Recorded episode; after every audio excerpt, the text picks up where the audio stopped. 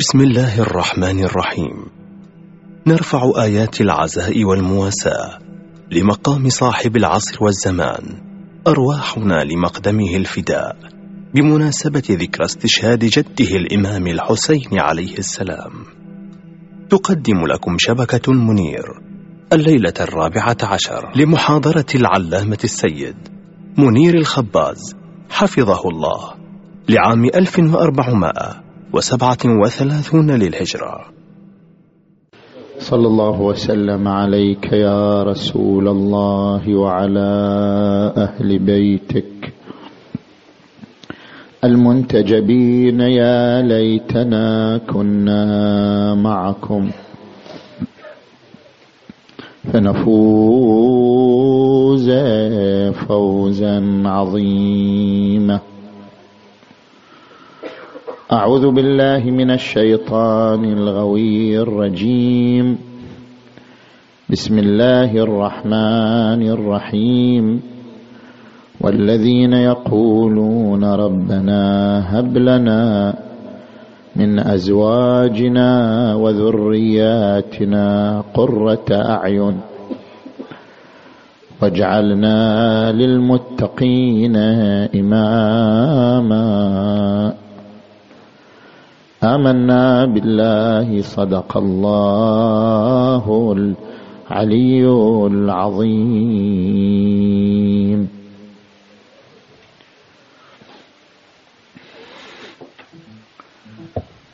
انطلاقا من الآية المباركة نتحدث في محاور ثلاثة. المحور الأول في أقسام الوجود. الوجود ينقسم إلى وجود اعتباري ووجود حقيقي.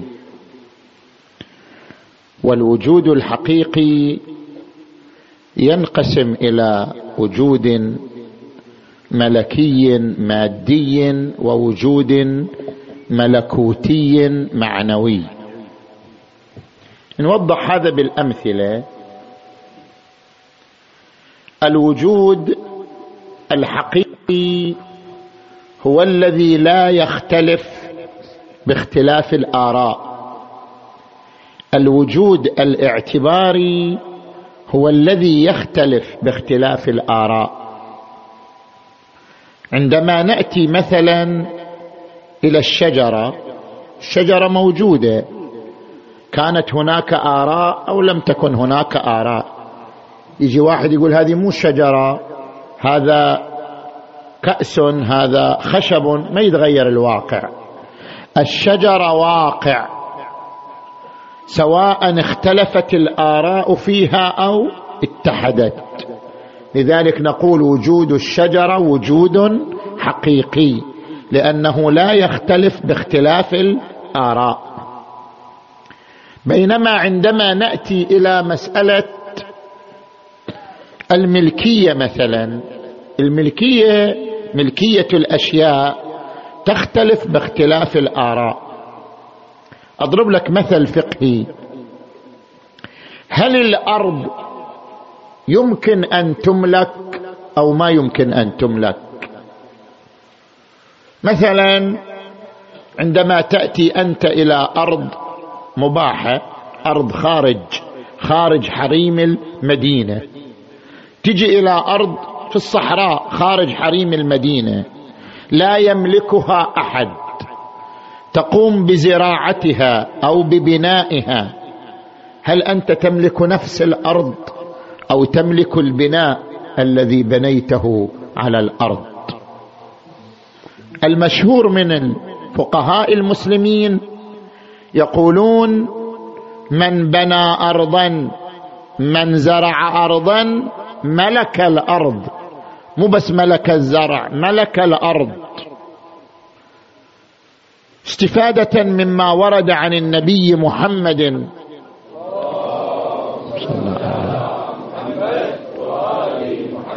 من أحيا ارضا مواتا فهي له. يقولون فهي لا يعني ملكه. بينما نجد السيد الشهيد سيد محمد باقر الصدر قدس سره يقول الأرض ما تملك نفس الأرض ما تملك. أنت تملك نتيجة جهدك. بنيت تملك البناء زرعت تملك الزرع. أما نفس الأرض لا تملك تملك جهدك. تملك نتيجة عملك.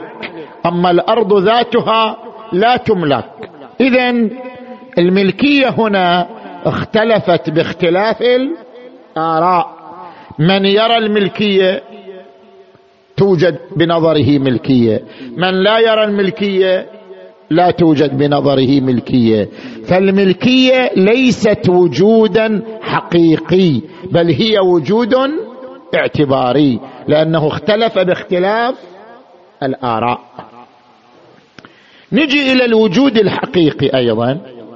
الوجود الحقيقي تارة يكون وجودا ملكيا يعني وجودا ماديا.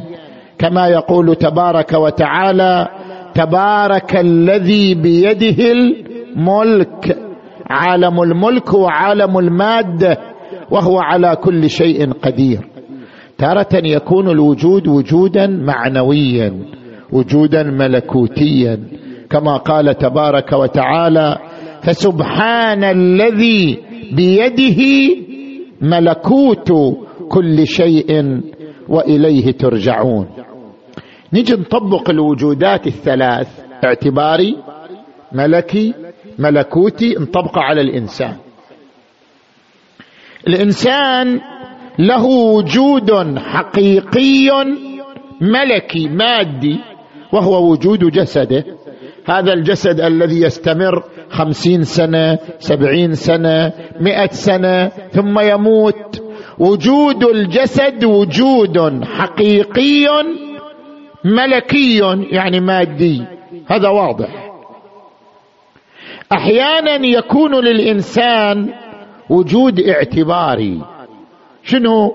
فلان رئيس شركة. رئيس شركة هذا وجود شنو؟ وجود اعتباري مو وجود حقيقي. فلان وزير. فلان رئيس شركة. فلان دكتور. هذا كله وجودات اعتبارية قابلة للزوال. اليوم وزير بكرة يبطلوا يرجع إنسان عادي. اليوم هو رئيس شركة بكرة يزول منه هذا المنصب يرجع إنسان عادي. اذا هذا الوجود الوجود الوظيفي وجود اعتباري وليس وجودا حقيقيا وجودا قابلا للزوال. أما الوجود الملكوتي الذي هو أشرف من الوجود الاعتباري كون الإنسان وزير دكتور هذا وجود اعتباري. وأشرف من الوجود المادي وهو وجود جسده لفترة معينة على الأرض. هناك وجود ملكوتي. أعظم من هذين الوجودين. وجود أكثر بقاء أكثر استمرارا. ما هو هذا الوجود الملكوتي؟ الوجود المعنوي الذي هو أكثر بقاء ونفعا من الوجود المادي والوجود الاعتباري.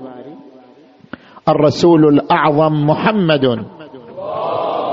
صلى على محمد يتحدث عن هذا الوجود الملكوتي. يقول إذا مات ابن آدم انقطع عمله إلا من ثلاث صدقة جارية وسنة يهتدى بها وولد صالح يدعو له. هذا هو الوجود الملكوتي. الإنسان تحول إلى تراب تحول إلى رميم. وجوده المادي انتهى. وجوده الاعتباري كان دكتور كان وزير انتهى. وجوده الاعتباري والمادي انتهى. لن يبق له وجود بعد موته إلا الوجود الملكوتي. إذا مات ابن آدم انقطع عمله إلا من ثلاث صدقة جارية. افترض عند مشروع خيري بقي هذا المشروع الخيري بعد موته. بنى مسجدا بنى مركزا للمعاقين بنى مركزا للمرضى بنى مستشفى خيري. هذه الصدقة الجارية وجود ملكوتي حقيقي لهذا الإنسان. وإن انقضى وإن مات. وسنة يهتدى بها. ورد عن الرسول صلى الله عليه وآله من سن سنة حسنة كان له أجرها وأجر من عمل بها إلى يوم القيامة ومن سن سنة سيئة كان عليه وزرها ووزر من عمل بها إلى يوم القيامة.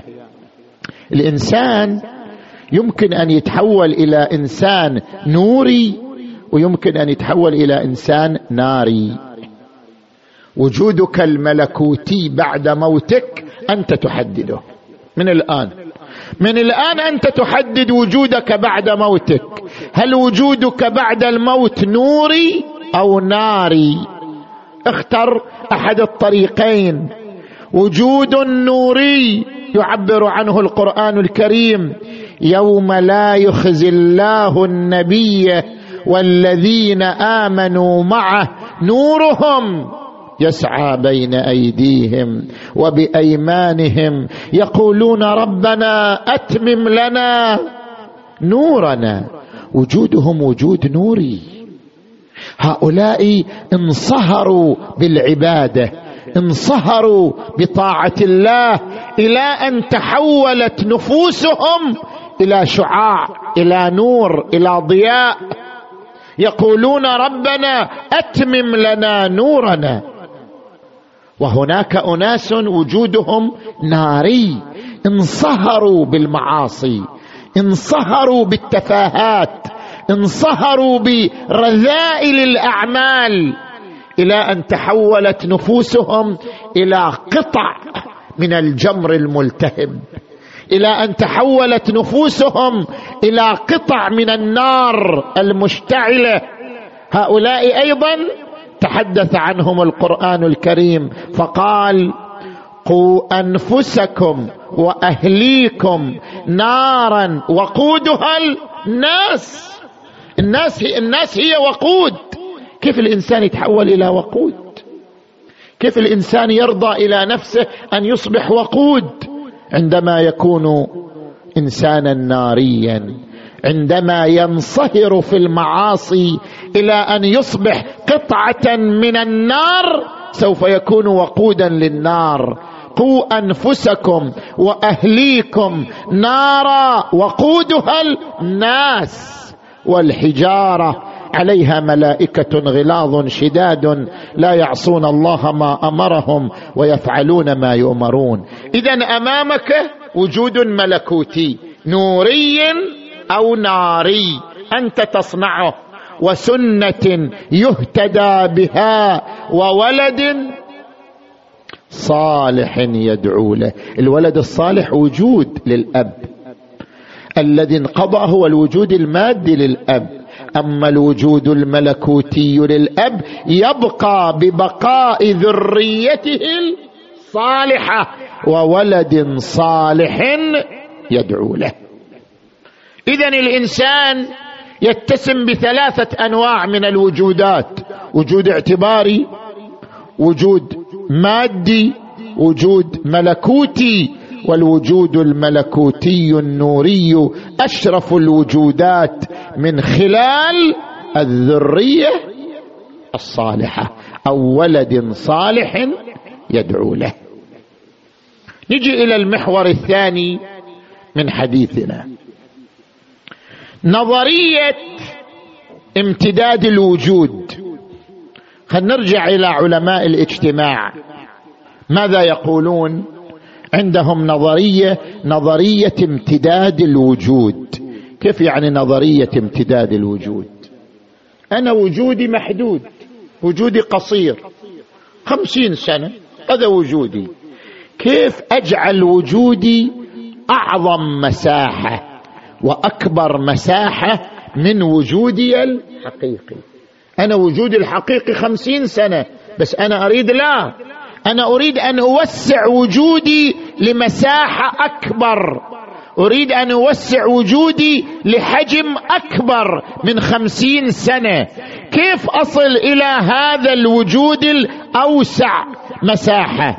كيف أحقق نظرية امتداد الوجود؟ نظرية امتداد الوجود أشار إليها القرآن الكريم في هذه الآية المباركة. إنما الحياة الدنيا لعب ولهو وزينة وتفاخر بينكم وتكاثر في الأموال والأولاد. شنو معنى الآية المباركة؟ الآية تشير إلى ما يذكره علماء الاجتماع أن الإنسان يمر بمراحل في حياته. كل سن يعبر عن مرحلة.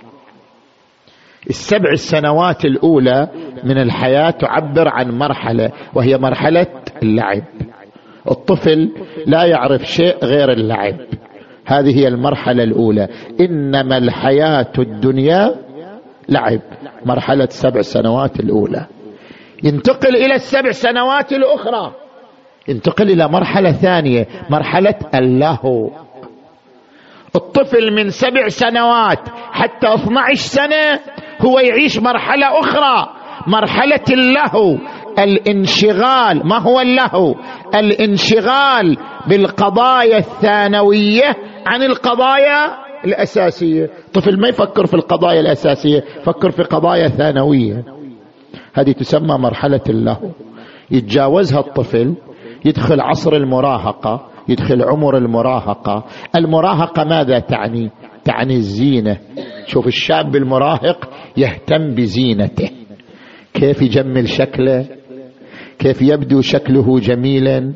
كيف يركب سيارة جميلة؟ كيف يختار زوجة جميلة؟ دائما الشاب في هذه المرحلة يفكر في الزينة. زينة شكله زينة زوجته زينة سيارته زينة مظهره. هذه مرحلة من مراحل الحياة يمر بها كل إنسان. لعب له زينة. إذا انتهت مرحلة المراهقة. وصل الإنسان عمره أربعين سنة. أوه. بدأ يفتخر بما؟ بما مضى. لأنه إذا وصل أربعين سنة يعتقد أنه خاض تجربة في الحياة وخاض شوطا كبيرا في الحياة فيبدأ يفتخر بماضيه. لذلك تشوف الأب يتحدث أمام أولاده دائما بشنو؟ بالفخر. ما يقول والله أنا نادم والله أنا أخطأت. لا. الأب يتحدث عن ماضيه بافتخار واعتزاز وكنت أفعل وكنت أعمل يصل إلى مرحلة الافتخار يفتخر بتجربته التي سار عليها. إلى أن يتجاوز هذه المرحلة انتهى وصل للخمسين بعد شريد الآن صار خمسين سنة ستين سنة ما بقي أقل مما مضى. الخطوات اقتربت من القبر. خطوات اقتربت من اللحد. العمر صار ثلثيه مضى ثلثاه الآن شنو بقي؟ الآن يبدأ يخطط. ما ينتهي التخطيط من الإنسان. يبدأ يخطط لتوسعة الوجود. هذا معنى نظرية امتداد وجود يبدأ يخطط يقول أنا رايح رايح. شو بقش؟ شو قد أعيش بعد؟ عشر سنوات؟ عشرين سنة؟ بس أنا ما أريد أنتهي بهذه المرحلة. أنا أريد أن أخطط لبقاء أطول لوجود أوسع لمساحه أكبر. كيف أصل لوجود أوسع؟ من خلال الأموال والأولاد وتكاثر في الأموال والأولاد.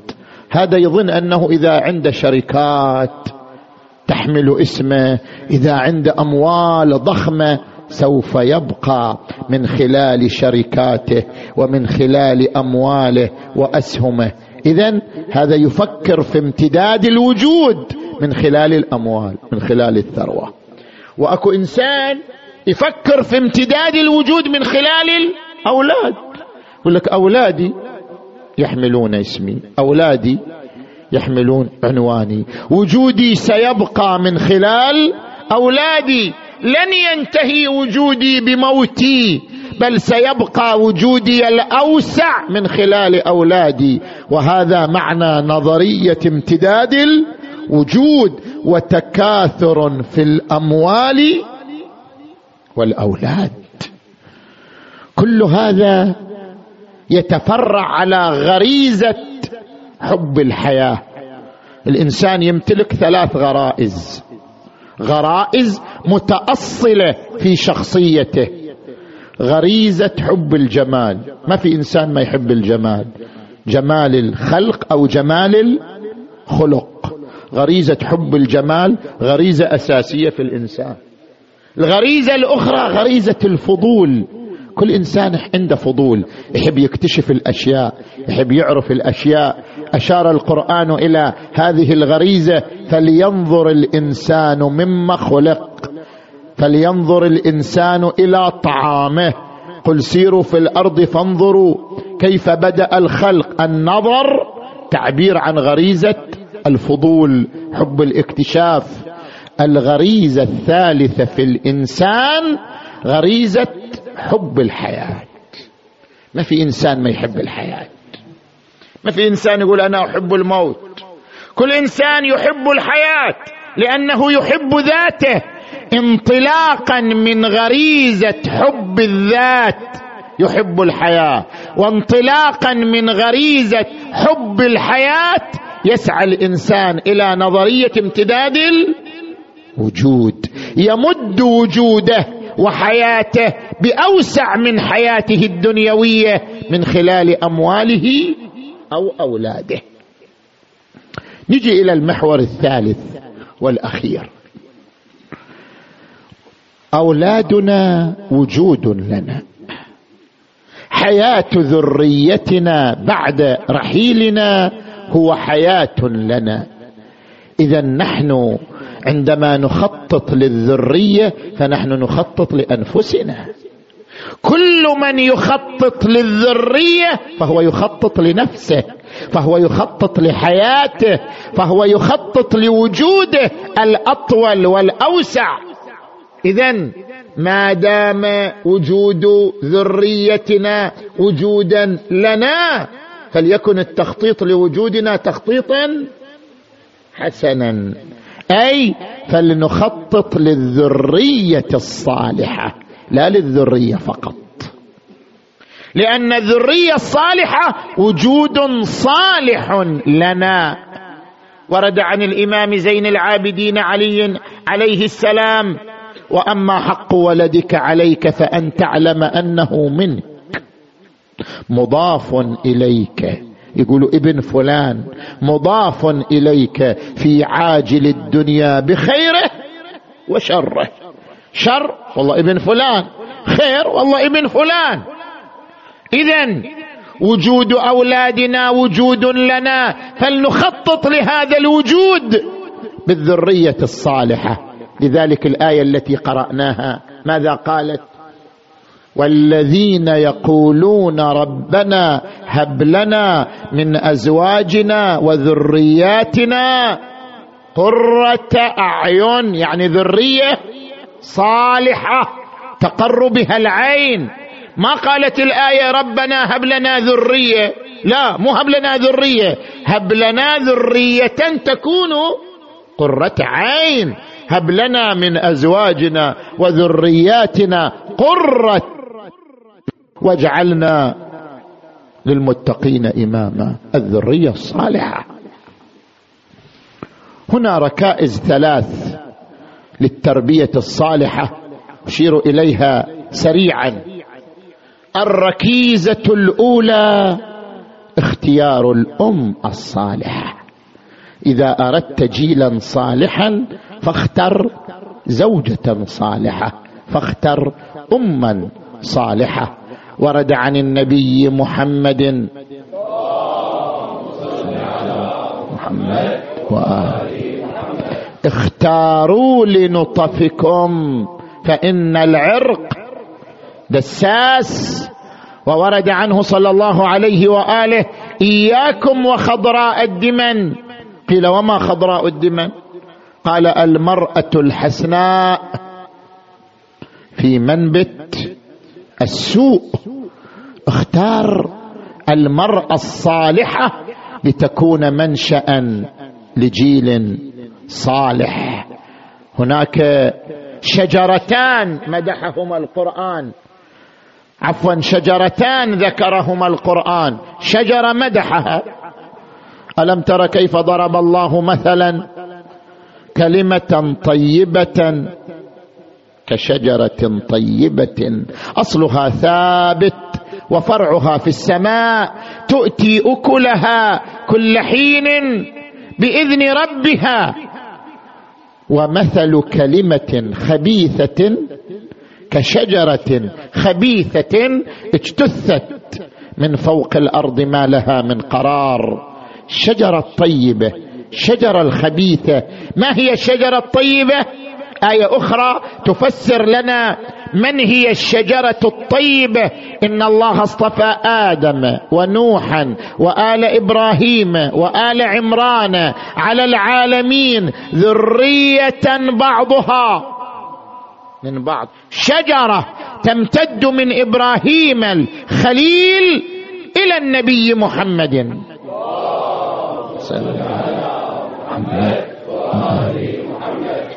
هذا المعدن الطيب. وشجرة خبيثة. وما جعلنا الرؤيا التي أريناك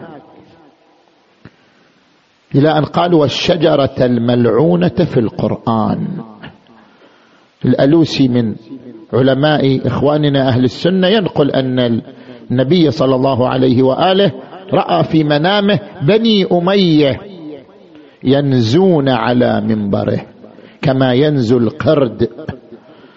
فتألم النبي ونزلت هذه الآية والشجرة الملعونة في القرآن.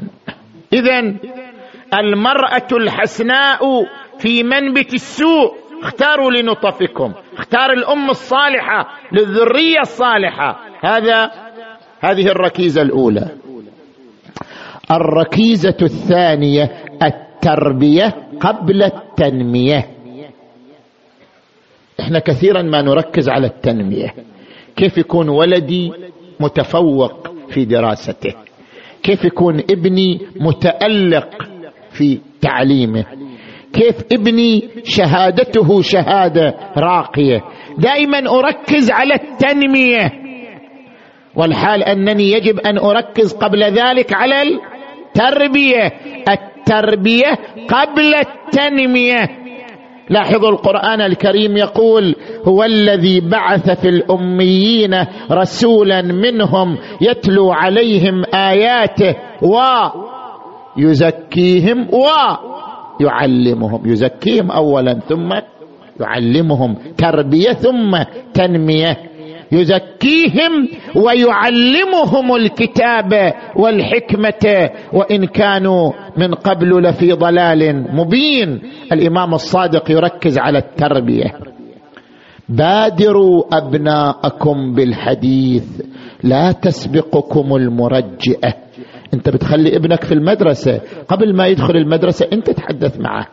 تحدث معه عن تاريخ أهل البيت تحدث معه عن مبادئ أهل البيت ليكن بينك وبين طفلك كل يوم حديث كل يوم كل يوم تتحدث معه عن النبي عن علي عن حسن عن حسين كل يوم تحدث له عن إمام عن مبادئ عن قيم عن مثل آل بيت محمد.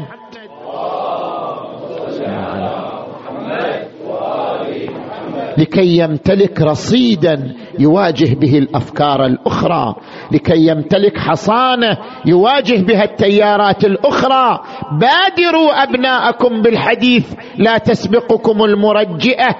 وورد عن الإمام الصادق عليه السلام علموا أولادكم من علمنا. هو رايح يتعلم فيزياء ورياضيات بس انت علم شنو؟ من علمنا. ما ينتفعون به. الركيزة الثالثة والأخيرة الحوار. لا بد أن يكون بينك وبين ولدك حوار. تواصل وليس فرض وأمر. ورد عن النبي صلى الله عليه وآله لاعب ابنك سبعا وأدبه سبعا وصاحبه سبعا. سبع سنوات الأولى لعب وياه امزح وياه. بعد هو طفل يحتاج إلى لعب. كن طفلا مثله العب معه حتى تقوى العلاقة النفسية بينك وبينه لاعب ابنك سبعا. وأدبه سبعا. السبع سنوات الثانية هي مرحلة بناء الشخصية. هي المرحلة الحساسة من عمره. اشرح له الآداب القيم اقرأ له التاريخ اذكر له الواجبات وأدبه سبعا. المرحلة الثالثة مرحلة صداقة وصاحبه سبعا. لا تستخدم مع ابنك أسلوب الأمر والفرض. هذا كان يفيد قبل أربعين سنة بس الآن ما يفيد. هذا الأسلوب قبل أربعين سنة قبل خمسين سنة. الأب يصدر أوامر. الأب الابن يستمع يقول سمعا وطاعة. أما الآن الجيل الذي نحن نعيش معه جيل لا يتقبل لغة الأمر. جيل لا يتقبل لغة الفرض خصوصا الجيل الذي يعيش في الغرب لا يتقبل لغة أمر وفرض ونهي. اذا الأسلوب الصالح للتعامل مع هذا الجيل أسلوب الحوار وصاحبه سبعا تحول إلى صديق له صديقه يسافر معه يكتشف همومه يكتشف غمومه. إذا رأى الولد أن أباه صديق له سوف يصرح لأبيه بكل مشاكله وبكل قضاياه وبكل أسراره. أما إذا وجد فجوه بينه وبين أبيه لن يصرح لأبيه بأسراره وقضاياه. سوف تبقى هو سحيقه بين الولد وبين أبيه وصاحبه سبعا. فأسلوب الحوار هو الطريق لحماية هذا الولد وللاحتفاظ به ولغرس الفضائل في قلبه ووجدانه. هكذا كان الأئمة الطاهرون صلوات الله عليهم مع أبنائهم. الإمام أمير المؤمنين كيف كانت علاقته مع الإمام الحسن؟ علاقة مميزة. إذا تقرأ سيرة الإمام علي مع الإمام الحسن أكبر أبنائه. علاقة مميزة. يقول إنما قلب الحدث كالأرض الخالية. كلما ألقي فيها شيء قبلته فبادرتك بالأدب. قبل أن يقسو قلبك وينشغل لبك ويقول لابنه الحسن وجدتك بعضي بل وجدتك كلي. أنت من تمدح ابنك بهذا المدح يرتبط بك أكثر. أنت عندما تقول لابنك أنت تمثلني. أنت جزء مني أنت تحمل صفاتي. وجدتك بعضي بل وجدتك كلي. حتى لو أن شيئا أصابك أصابني. التواصل والحوار مع الإبن يضمن استمرار العلاقة بينه وبين الأب. لاحظوا العلاقة بين الحسين وبين علي الأكبر. علاقة حميمية علاقة روحية خاصة. الحسين عليه السلام يخفق خفقه ثم يعي ويقول إنا لله وإنا إليه راجعون. يقول له ولده علي الأكبر لم تسترجع أبه؟ قال سمعت هاتفا يقول القوم يسيرون والمنايا تسير. من ورائهم. شوف هذا الشباب ما خاف ما وجل لأن أكو هاتف سمعه إمام معصوم يقول القوم يسيرون والمنايا تسير من ورائهم. قال أولسنا على الحق يا أبتاه؟ قال بلى. قال اذا لا نبالي وقعنا على الموت أم وقع علينا؟ إحنا مستعدون. للقتال. وقعنا على الموت أم وقع علينا؟ فضمه الحسين إلى صدره. وقال جزاك الله خيرا من ولد عن والده. أبناء الحسين يوم كربلاء. أبناء رسول الله يوم كربلاء. جسدوا تلك التربية الصالحة. جسدوا تلك القيم والمثل التي ربوا عليها. علي الأكبر يبرز يقول تالله لا يحكم فينا ابن الدعي أضربكم بالسيف أحمي عن أبي. القاسم بن الحسن يبرز ويقول إن تنكروني فأنا نجل الحسن. سبط النبي المصطفى والمؤتمن. هذا حسين كالأسير المرتهن بين أناس.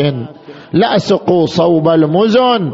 عبد الله بن الحسن عبد الله بن مسلم بن عقيل كلهم شباب كانوا يتسابقون بين يدي الحسين عليه السلام يطلقون هتافات الفداء والتضحية بين يدي أبي عبد الله عليه السلام إلى أن أصبحوا صرعى على الثرى.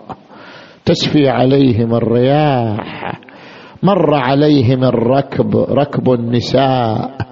لما وصلنا النساء ورأينا الأجساد هذه ترمي بنفسها على جسد أخيها وتلك على جسد والدها وتلك على جسد عمها. أما العقيلة زينب فقد أشارت إلى ابن أمها أبي عبد الله منادية أحم الضائعات. بعدك ضعنا في يد النائبات.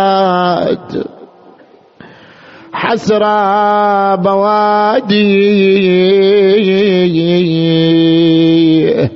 تنظر إلى جسد الحسين. وهو مبضع مقطع مخضب بدمائه لا تقول ما عندي يمروه. ولا تقول ضيعت الأخوة. إيه والله ولا تقول ضيعت. يا يا يا يا ضيعت الأخوة زجرين. سحبني اليوم قوة وساط على متن تلوى وساط على متني. متني تلاوى وأما سكينه فقد نزلت إلى جسد أبيها. صارت تضمه إلى صدره تشمه. أقبل إليها الأجلاف. يسحبونها عن جسد أبيها فلم ترضى. متشبثة بجسد أبيها الحسين. إلى أن نزل إليها يا ثلاثة من أجلاف اعدائهم نزلوا إليها صاروا يضربونها بالسياط. وهي تصرخ أبا حسين ملاذي يا حسين. يا بويا يا بويا نروح كل إحنا فداياك.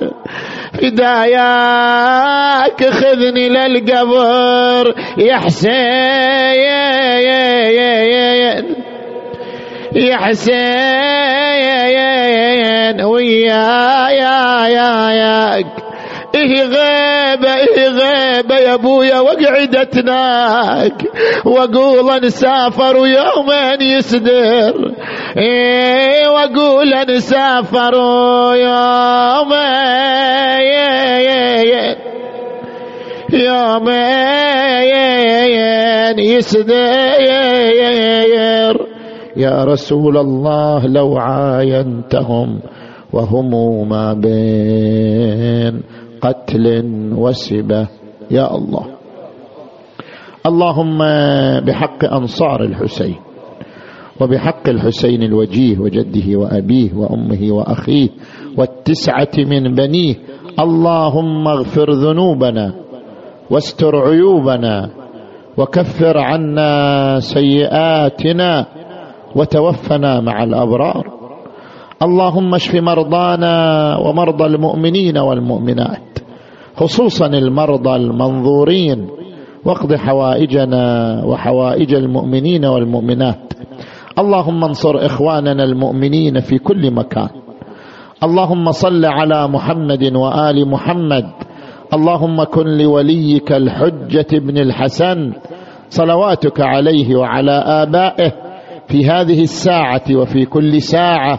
وليا وحافظا وقائدا وناصرا ودليلا وعينا حتى تسكنه أرضك طوعا وتمتعه فيها طويلا برحمتك يا أرحم الراحمين وإلى أرواح أموات المؤسسين والمؤمنين والمؤمنات الفاتحة تسبقها الصلوات.